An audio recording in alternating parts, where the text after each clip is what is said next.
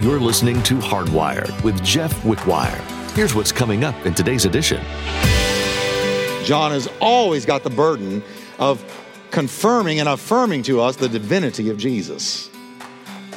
Four men, four different viewpoints, same Christ. Y'all follow me so far? I want to establish you in the Word of God. I want you to understand that this book can be counted on, walked on, lived by. You won't find a better wisdom book than this one. And no other book in the world is going to lead you to Jesus Christ for salvation uniquely and exclusively like this one. Have you ever been let down by the wisdom of the world? Have you ever tried to fix your problems on your own, but to no avail?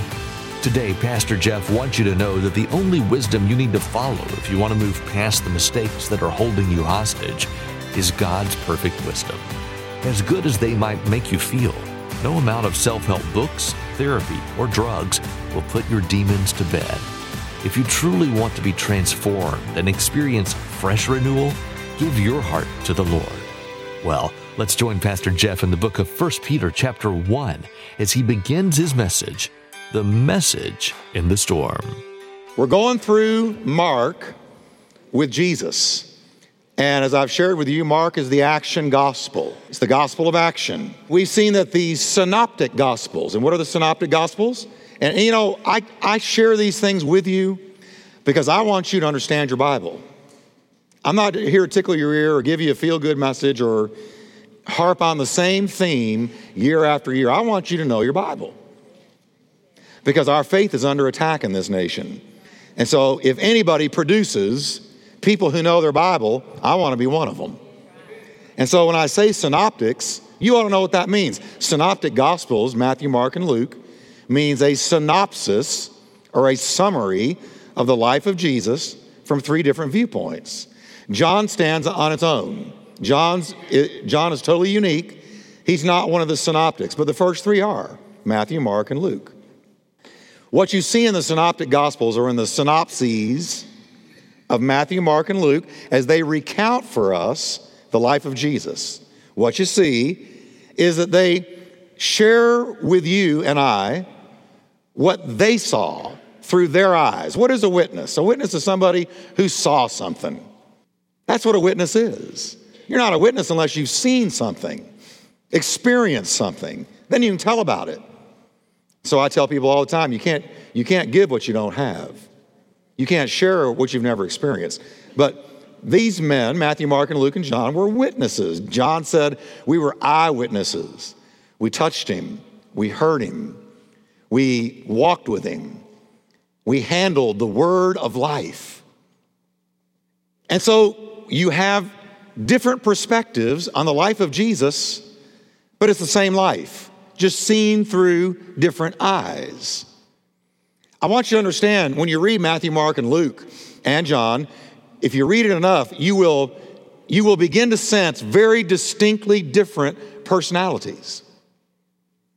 These were real men telling a real story from their eyes, and they were different.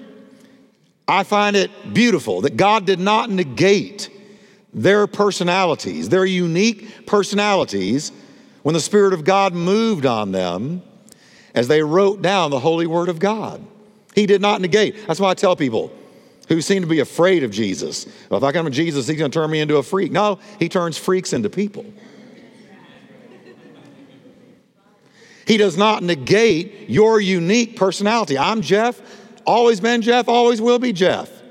What I share of Jesus comes through Jeff. And every one of you, you have your own flavor your own angle, your own unique experiences. Nobody's got the experiences you do because you're you. And we need to understand that. It's a blessing to me. See, the Holy Spirit of God, how did He give us the Word? At 1 Peter 1 20, 21. Here's how we got the Bible. He says, above all, says Simon Peter, former blue collar fisherman, former failure. Huh? Here's what he says Above all, you must realize that no prophecy in Scripture ever came from the prophet's own understanding or from human initiative. He's telling us the Word of God wasn't conjured, wasn't made up. It's not a myth, it's not a fable, it's not a fairy tale, it's not a Brothers Grimm. That's not how it came about.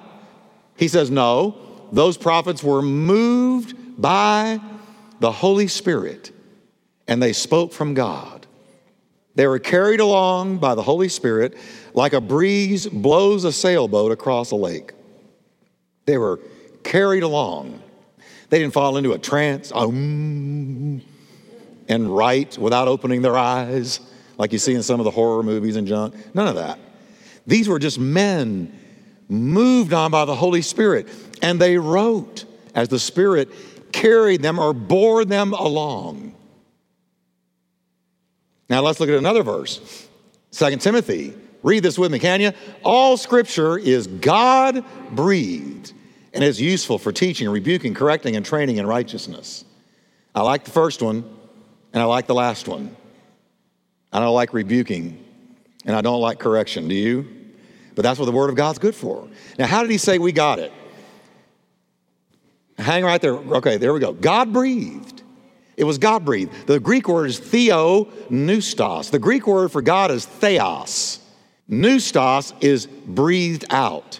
So it's telling us that literally God exhaled, breathed out the word of God. Theopneustos. God breathed. He remember when Jesus blew on the disciples and said, Receive the Holy Spirit? It's like that. He breathed, the, the word is breathed out of the very nature of God. It comes from the very essence of who God is. They were carried along by the God breathed word. That's powerful. I'm telling you, I tell you all the time, I'll tell you again, this book is not normal. There is no other book like this on planet Earth. None. There's great books. I've read thousands of them, but there's no book like this one. No book like this one. No book can claim that these words, every one of them, and that's what we mean by when we say inerrant. Inerrant means every word is breathed out of God, and in the original manuscripts, there's no mistakes. There's no mistakes. Now, I want you to see that Jesus predicted the coming of the New Testament. Look what he said in John 14, 26. Jesus said, But the counselor, the Holy Spirit, whom the Father will send in my name, will teach you all things. And he'll, what everybody, remind you of everything I have said to you. That's powerful. He's saying, here's going to be one of the ministries of the Holy Spirit. Through my apostles, I am going to visit them with the Holy Spirit. And one of the ministries of the Holy Spirit is going to be to remind them to the T of everything I said in their hearing. So that when you open up Matthew 5, 6, and 7, Sermon on the Mount, the Beatitudes, blessed are the poor in spirit, blessed are those who hunger and thirst for righteousness. But all those words in red, Jesus predicted when the Holy Spirit comes, he's going to be certain that what the apostles write down is exactly what I said to you. He's going to bring it to your remembrance. Now, why does this matter? It matters because this book is being assailed in our generation. And people are saying, oh, if you believe that book, you're antiquated, you're stupid, you're ignorant, you're not educated, you're backward. You need to come up to speed. Everybody knows that's not the full word of God, full of myths and fables and allegories and metaphors and similes and things that really aren't real or to be taken literally. But I'm going to tell you what there was a real Adam and Eve. And there was a real Jonah that got swallowed in a belly of a whale. The Word of God says so. You say, well, there wasn't any real Adam and Eve. Well, if you're an evolutionist, you had your Adam and Eve. They came crawling out of some muck a couple of billion years ago and developed legs and finally stood up. There's your Adam and Eve, but you had one. As for me, I like my Adam and Eve. Amen? God made them. And so we see here, I just want you to understand that when we read Mark, and next time you see the red ink in the Bible, the words of Jesus, remember that he said, The Spirit of God's going to move on my apostles, and he's going to bring to your remembrance everything I said to you. And that's how you know the teachings are accurate. We lean on the Holy Spirit, and it makes total sense. It's logical, it's not irrational. Now, the Gospels differ in perspective, but they agree in content. I see all the personality differences. Let me just give you a couple of ways to look at the four Gospels. Matthew focuses on the teachings of Jesus, Mark on the actions of Jesus, Luke on the healings of Jesus. Dr. Luke, a physician, uh, no surprise, he would focus on the healings of Jesus. John on the divinity of Jesus. Four different men, four different viewpoints, same Christ. Another way to look at it in Matthew, he's the Son of God. In Mark, he's the active servant. In Luke, he's the Son of Man, sent to Jew and Gentile. And in John, he's the Son of God. John has always got the burden of confirming and affirming to us the divinity of Jesus. Four men, four different viewpoints, same Christ. Y'all follow me so far? I want to establish you in the Word of God. I want you to understand that this book can be counted on, walked on, lived by. You won't find a better wisdom book than this one. And no other book in the world is going to lead you to Jesus Christ for salvation uniquely and exclusively like this one. I want to bring out one story, one of my favorite stories, and let's look at it here. I got to talk to you about, I want to call this the message in the storm. How many of you have been through a storm in the last 10 years? Just about everybody. The rest of you, I want your secret. Come up and talk to me. If you have been through a storm, and I'm talking about a spiritual storm of some kind where your faith was rattled, tested, and shaken. Let's look at this now the message in the storm. That day, when evening came, he said to his disciples, Let us go over to the other side. Leaving the crowd behind, they took him along, and I want you to say the next four words with me just as he was. Boy, I love that. Just as he was in the boat. There were also other boats with him. A furious squall or storm came up, and the waves broke over the boat so that it was nearly swamped. Jesus was in the stern, sleeping on a cushion. That means he was in the captain's chair. He was just asleep in the captain's chair. Okay? And he, there he was, sleeping on a cushion. The disciples woke him up, fully believing he had not a clue what was going on with them. And what they say, everybody? Teacher, don't you care if we drown? What they call him? Teacher. Not Savior here. They called him, say it again, teacher. The disciples had two words for Jesus Lord, teacher. Now let's go to the next part. He got up, rebuked the wind, and said to the waves, Quiet, be still. Then the wind died down, and it was completely calm. He said to his disciples, Why are you so afraid? Do you still have no faith? They were terrified. First, they were terrified of the storm. Then they were terrified of this dude in the captain's chair who talks to the wind and the waves. And what did they ask? Who is this? Now, I want you to underline that because that's exactly where he wanted them. Now, what did they say? Even the wind and the waves obey him. They went across the lake to the region of the Gerasenes, and what they were about to encounter was the Gadarene demoniac. And what chapter 5, verse 1 says is after they asked this question, they crossed over to the other side. They crossed over to the other side. Now, I always see so many things in stories like this. It just jumps out at me. These stories were given so that we can understand life so that we can understand our walk with God. And I want you to notice that the first thing we've got here is Jesus telling him his disciples to go somewhere, to go from point A to point B. Jesus never let his people sit stagnant, not for long. Now, how many of you in here think you're one of his people? Are you one of are you a, an apprentice, a disciple? Well, you're here on Wednesday nights. That says a lot. Not that people who aren't here and don't go tell them I said that. but what I'm saying is this I want you to notice that Jesus said, Get in the boat, and I want you to go to the other side. The nature of Jesus, and that's who we're following here, is to challenge us. The Lord is a challenging Messiah. I want to tell you, if you're following Him and you think life's going to be easy or uneventful, wake up. Turn to your neighbor and tell him, you better wake up quick because it's not going to be that way. It's going to be peaceful, it's going to be fruitful. But I want you to notice that our Lord Jesus Christ is a Lord who challenges us. He said, I want you to go to the other side. Now, I got a million dollar question for you. Do you think he knew a storm was going to crop up in the middle of that lake? Because he never says what? Well, I'll be. He never does. He never says, Well, I'll be. He knew there was going to be a storm. Now, your Jesus is the same one here, the one that saved you. And I want to submit to you that He is going to say to you throughout your life, in some way, in some arena of your life, He's going to challenge you to go to the other side of somewhere. From point A to point B. It might be in your marriage, it might be in your job, it might be in what you do in His name, ministry of some kind.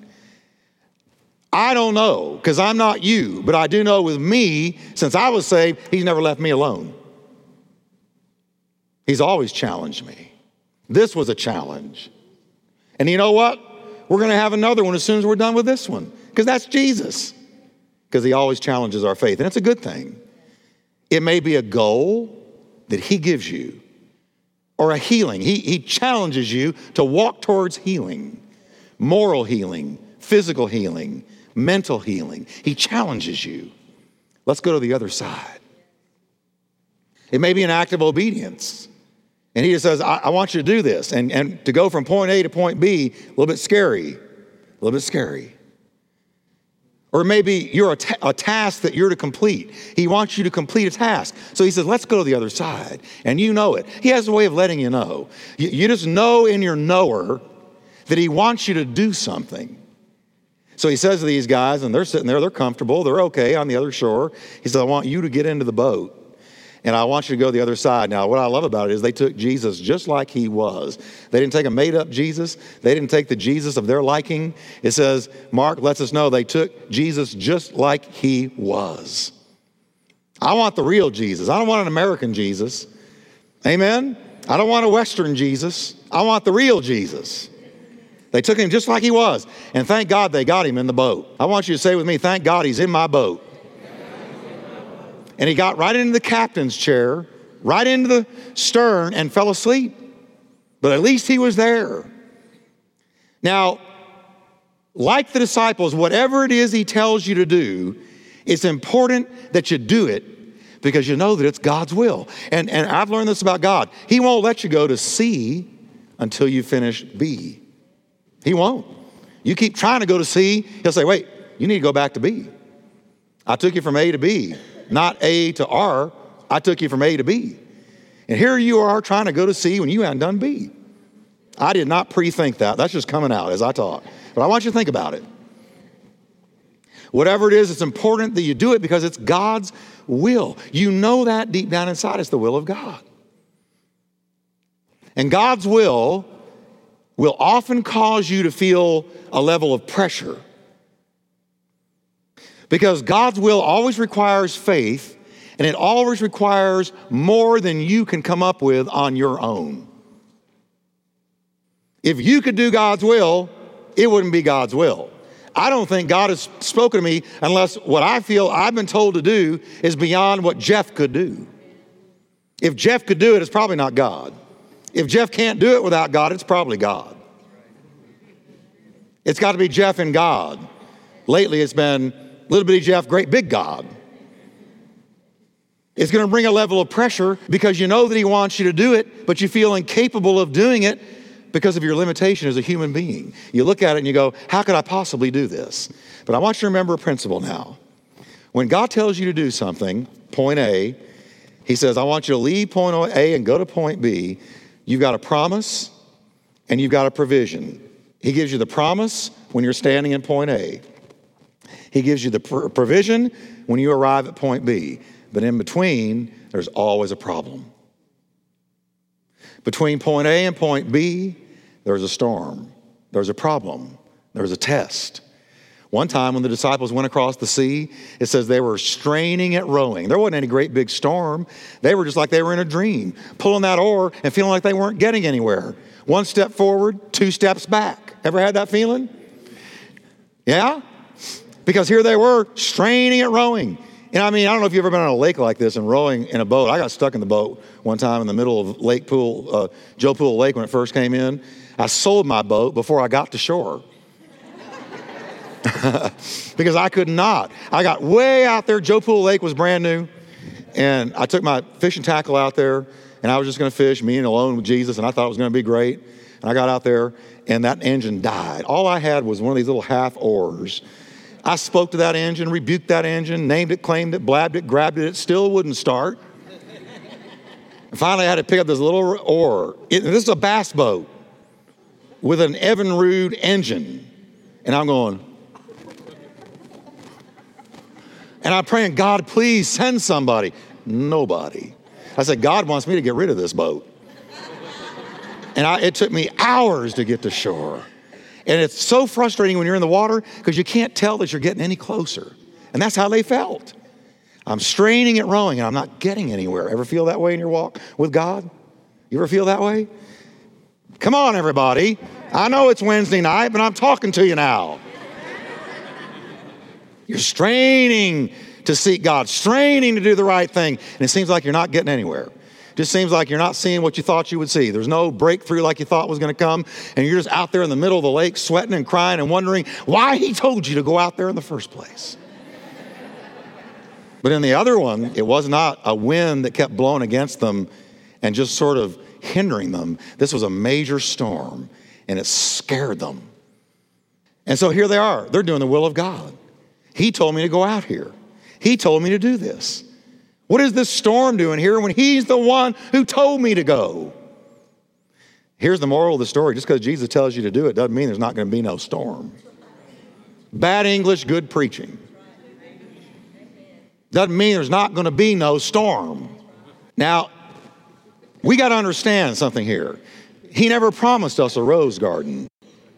Every rose has its thorns. And I know that's a dated saying, but it's so true but every thorn has roses. Storms often kick up on the way from A to B. Look at, look at the, the, uh, the people in the wilderness. God says to them in Egypt, they're crying and wailing, get us out of here. God says, okay, finally. After 400 years of wailing and crying, he sends Moses. He gets them out with a promise I'm going to take you to the promised land. Point A is Egypt, point B is the promised land, but in between, there was a problem called the wilderness and they never made it out. First generation never made it out. They didn't learn to navigate through it. Storms often arise when you're headed to the other side of somewhere. Wherever your somewhere is, storms can kick up. Difficulties, trials that test you and bring you down before God. And I'm just telling you this so that you, I can say with Peter, don't be amazed at the fiery trial which is to try you, as though some weird thing were happening to you. He never promised you a rose garden, He just promised to get you there. He just promised to get you there. I took my daughter a long time ago, I took her to Six Flags. Never again. Never, ever again. She talked me into the worst ride on there. And I thought, well, because it was Father Daughter Day, I'd get on it. Do it for my daughter. You know what? Let another Father Daughter Day come.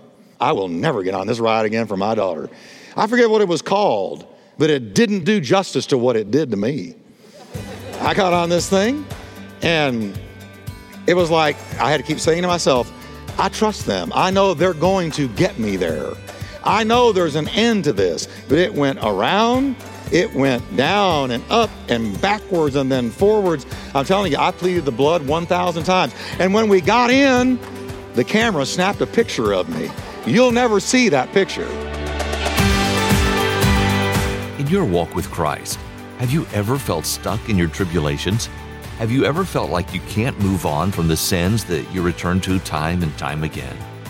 In the message we just heard from Pastor Jeff, he showed us what it takes to use your difficult moments as a springboard for blessings. Everything that happens in your life is ultimately for the best when you let God take the wheel. Stop trying to fix everything on your own and give your burdens to Jesus. Here's Diane with some more info about Hardwired. Are you interested in partnering with us here at Hardwired? We'd love for you to come alongside us in supporting this ministry. All you have to do is text 817 484 4767 and enter the word GIVE to donate. That number once more is 817 484 4767 and text GIVE. Thanks so much for prayerfully considering this today. And thanks for listening. Daniel has more to tell you about what's ahead on the upcoming edition. It's easy to feel pushed to the limit by God, whether it's a series of difficult trials or a tragedy that's too hard to bear. It's inevitable to face these situations. In his next message on Hardwired, Pastor Jeff wants to show you how to use your lowest moments for the glory of God. You don't have to live in your despair. Never cease giving all of your energy to the Lord. Praise Him in every season of life, no matter how difficult the going gets. He is working everything for your good. That's all we have for today's edition of Hardwired with Jeff Wickwire. If you'd like a copy of today's message, you can download it from our website, hardwired.org. Be sure to tune in again as Pastor Jeff continues teaching through the book of Mark next time on Hardwired.